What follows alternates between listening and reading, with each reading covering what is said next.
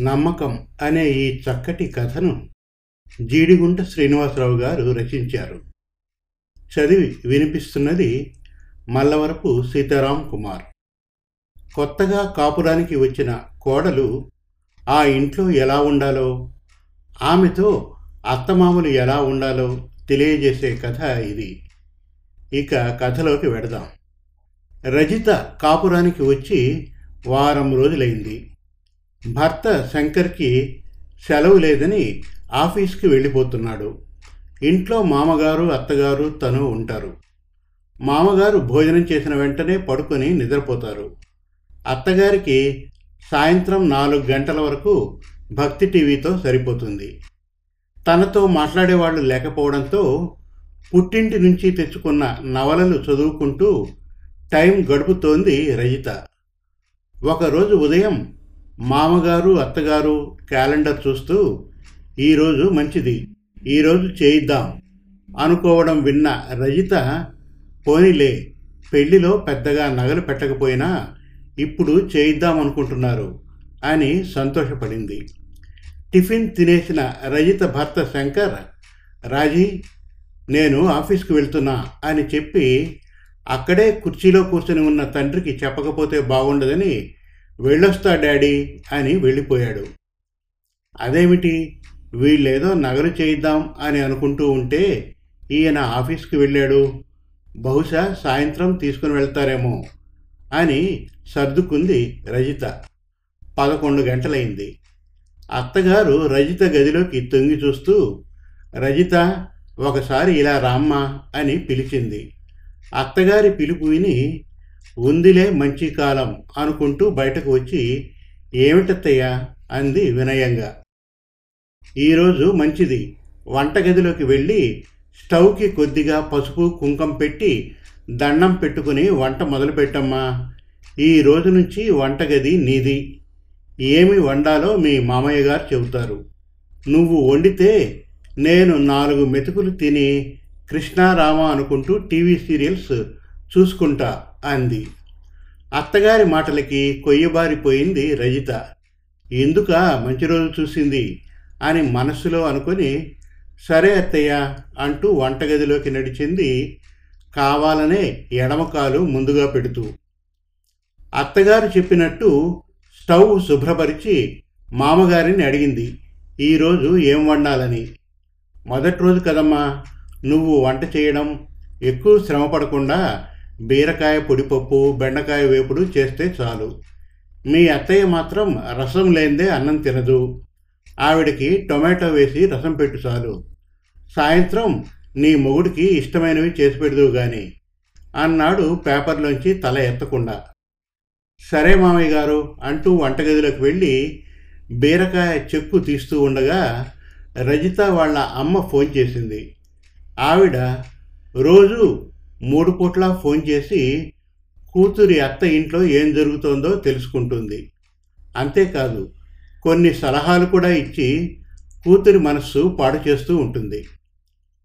సరే బీరకాయ పీచు తీసే టైంలో రజిత అమ్మగారు ఫోన్ చేసి ఏం చేస్తున్నావే? అని అడగడం రజిత ఉదయం నుంచి జరిగింది చెప్పి ప్రస్తుతం వంట చేస్తున్నా అంది.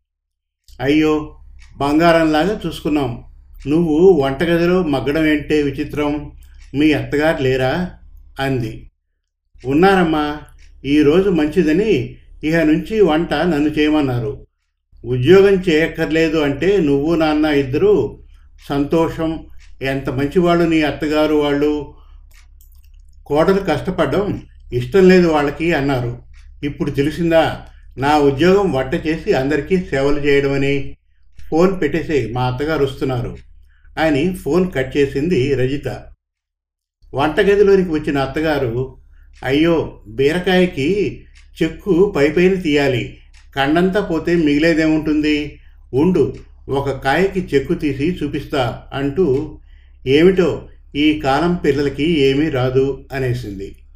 అబ్బో పెద్ద ఈవిడ గారు కాపురానికి వచ్చిన మొదటి రోజు నుంచి నవకాయ పిండి వంటలు చేసినట్లు ఇప్పుడు కోడలికి ఏమీ రాదండం. చూడు బంగారు తల్లి మీ అత్తగారిని మా పెళ్ళైన కొత్తలో పొట్లకాయ కూర వండమంటే పొట్లకాయని వడ్డాణం మడిచినట్లు మడిచి కాయకాయ వండేసింది. తినడానికి భయమేసింది అన్నారు రజిత మామగారు నవ్వుతూ. బీరకాయ పొట్టు ఎక్కువ తీసింది అని అనే బదులు ఆ పొట్టుతో పచ్చడి చేయడం నేర్పించు. పనికిరాని వస్తువు ఏమీ లేదు ప్రపంచంలో. అన్నారు మామగారు కొసమెరుపుగా. బాబోయ్ ఇప్పుడు పచ్చడి నేర్చుకోవాలని మామగారి ఉద్దేశం అనుకుంటా అనుకుంది. అవును మీరు తప్ప అన్నీ పనికి వచ్చేవే. తిండి మీద ఏవ తగ్గించుకొని కొద్దిగా పిల్లోస్కి కవర్లెక్కించండి. మళ్ళీ బీరకాయ పచ్చడి ఇప్పుడు చేయలేం అంది అత్తగారు మామగారిని దులిపేస్తూ. పోనీలే బతికించింది. పచ్చడి చేయమనకుండా అనుకుంది రజిత. వంట చేసే టైంలో రజిత వాళ్ళ అమ్మ చెప్పినట్లుగా తనకి తన భర్తకి కావలసిన కూర పప్పు విడిగా తీసుకుని మిగిలిన వాటిల్లో రెండేసి చెంచాలు ఉప్పు ఎక్కువ వేసింది. ఒంటి గంట అవగానే మామగారు అత్తగారు డైనింగ్ టేబుల్ దగ్గర కూర్చొని టేబుల్ మీద ఉన్న పదార్థాలని కంచంలో వడ్డించుకొని కలుపుకొని నోట్లో పెట్టుకున్నారు. ఉప్పు కషాయం. భార్య ఏదో అనబోతూ ఉంటే వెంటనే అందుకొని చూసావా? వంట రాదు అనుకున్నావు ఎంత రుచిగా చేసిందో అన్నాడు రజిత మామగారు. భర్త ఉద్దేశం గ్రహించి అవునండి ఎంత పొందికగా వండిందో వంట. నేనైతే పది గిన్నెలు మాడిస్తే గానీ వంట అయ్యేది కాదు. కోడలు చక్కగా రెండు గిన్నెలతో వండి వేడివేడిగా ఉండడానికి హాట్ బాక్స్లో పెట్టింది. ఎంతైనా మనవాడు అదృష్టవంతుడు మంచి భార్య దొరికింది అంటున్న అత్తగారిని చూసి తెల్లబోయింది రజిత. కొంపదీసి నేను విడిగా ఉంచుకున్న కూర పప్పు వీళ్ళకి పెట్టలేదు కదా అనుకొని వంటగది వైపు చూస్తే విడిగా ఉంచిన గిన్నెలు అక్కడే ఉన్నాయి. అంటే ఉప్పు ఎక్కువగా ఉన్నా నేను బాధపడతానని బాగున్నాయి అన్నారన్నమాట అనుకుని మామగారి వంక చూడగానే తన తండ్రి అన్నం తింటున్నట్టే అనిపించి సిగ్గుతో మెల్లిగా వెళ్ళి మామగారి పక్కన నించుని నిజంగా నా వంట బాగుందా మామయ్య? అంది కళ్ళ నీళ్ళతో. బంగారు తల్లి ఎందుకు బాధపడుతున్నావు? ఈరోజేగా మొదలుపెట్టావు. రెండు రోజులైతే నువ్వే బాగా చేస్తావు. ఏమీ పర్వాలేదు. నేను రోజు తినే అన్నం పెరుగుతో తినేశా. కడుపు నిండిపోయింది. సాయంత్రం మీ అత్తయ్య టిఫిన్ చేస్తుంది. నువ్వు మొహం కడుక్కునిరా ఈ లోపల మీ అత్తయ్య నీ కోసం రెండు బంగాళాదుంపలు వేయించి రెడీ చేస్తుంది అని అంటున్న మామగారి చేయి పట్టుకొని బోర్న ఏడుస్తూ క్షమించండి మామయ్య. మా అమ్మ మాటలు విని ఇహ రోజు వంట నేనే చేయాలి అనే కోపంతో కూర పప్పుల్లో ఉప్పు ఎక్కువ వేశాను.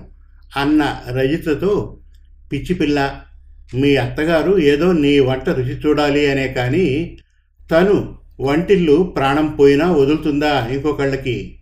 పర్లేదు మెల్లిగా అత్తయ్య దగ్గర నేర్చుకో అన్నాడు మామగారు.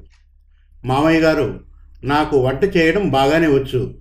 రాత్రికి మీకు ఇష్టమైన పూరి కూర వండుతాను చూడండి అంది కళ్ళు తుడుచుకుంటూ రజిత. వెరీ గుడ్ అలాగే చెయ్యి. నీతో ఒక మాట చెబుతాను. వింటావా? అన్నారు మామగారు. చూడు తల్లి నేను రిటైర్ అయ్యి ఆరు సంవత్సరాలయ్యింది. నా పెన్షన్ గురించి కానీ డిపాజిట్స్ గురించి కానీ మీ ఆయనకి మీ అత్తయ్యకి తెలియవు. అలాగే మా అబ్బాయి జీతం ఎంత వస్తోంది అని నేను అడగలేదు వాడు చెప్పలేదు. ఎందుకో తెలుసా? నాకు ఏ అవసరమైనా ఎంత డబ్బైనా మా అబ్బాయి ఖర్చు పెడతాడు అని నా నమ్మకం. అలాగే నా దగ్గర ఎంత డబ్బు ఉన్నా అది తనదే అని వాడి నమ్మకం.